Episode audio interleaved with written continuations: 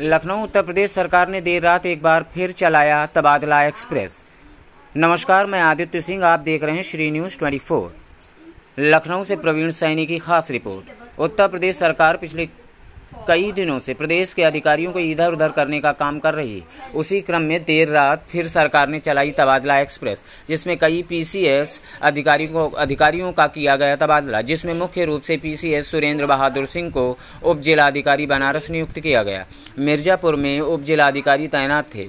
PCS Surendra Bahadur Singh PCS Uday Bhan Singh Banaras ज़िले में उप जिलाधिकारी बना दिए बने उदय भान सिंह, उत्तर प्रदेश राज्य राजमार्ग प्राधिकरण में ओएसडी के पद पर कार्यरत थे।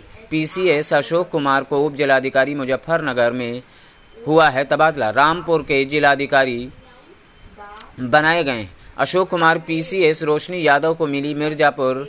उप जिलाधिकारी के पद से हटाकर नई तैनाती। उत्तर प्रदेश राज्य राजमार्ग प्राधिकरण में ओएसडी के पद पर मिली देर रात तक भेज दिए गए पीसीएस अधिकारी के तबादले के आदेश।